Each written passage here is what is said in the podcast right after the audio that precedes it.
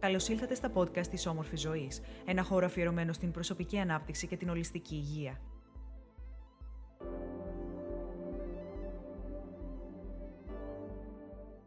Τα καλά νέα για τον πλανήτη μας είναι το μήνυμα αφιέρωμα της Όμορφης Ζωής για τις παγκόσμιες περιβαλλοντικές εξελίξεις. Κάθε τέλος του μήνα προβάλλουμε τα σημαντικότερα νέα από όλο τον κόσμο σχετικά με την οικολογία, την κλιματική αλλαγή, την καλλιέργεια, αλλά και οποιαδήποτε πολιτική εξέλιξη αφορά άμεσα το μέλλον επικεντρωνόμαστε στις σημαντικότερες θετικές περιβαλλοντικές εξελίξεις και σας προτρέπουμε να αναζητήσετε περισσότερα θετικά νέα για τον πλανήτη μας.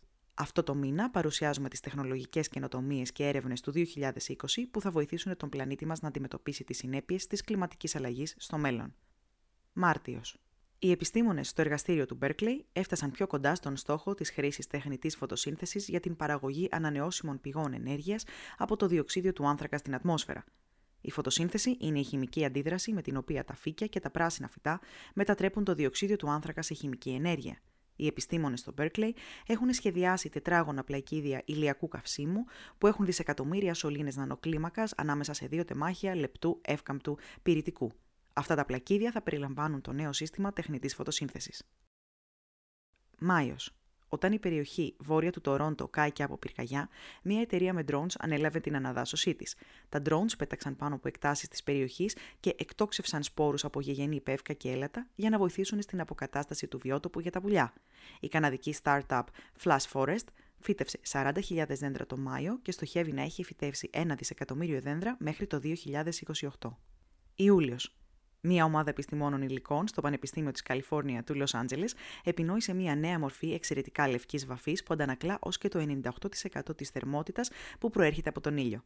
Εάν εφαρμόζεται σε στέγες και τείχους, το χρώμα μπορεί να μειώσει σημαντικά την ανάγκη για ψήξη σε εσωτερικούς χώρους, λένε οι ειδικοί. Δεκέμβριος.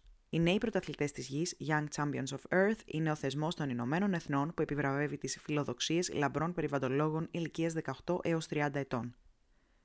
Φέτος το βραβείο κέρδισε ο Περουβιανός βιολόγος Μαξ Χίνταλγο, ο οποίος έχει προσαρμόσει μια ανεμογεννήτρια για να συμπυκνώσει ατμούς από τον αέρα με σκοπό να παράγει νερό για ευάλωτες κοινότητες που επηρεάζονται από την κλιματική αλλαγή στο Περού. Επενήθηκε επίσης μια επιχειρηματίας από την Κένια για την ανάπτυξη μηχανής που ανακυκλώνει το απορριπτόμενο πλαστικό σε πλάκες για χρήση σε κατασκευαστικά έργα. Ελπίζουμε να απολαύσατε αυτό το επεισόδιο.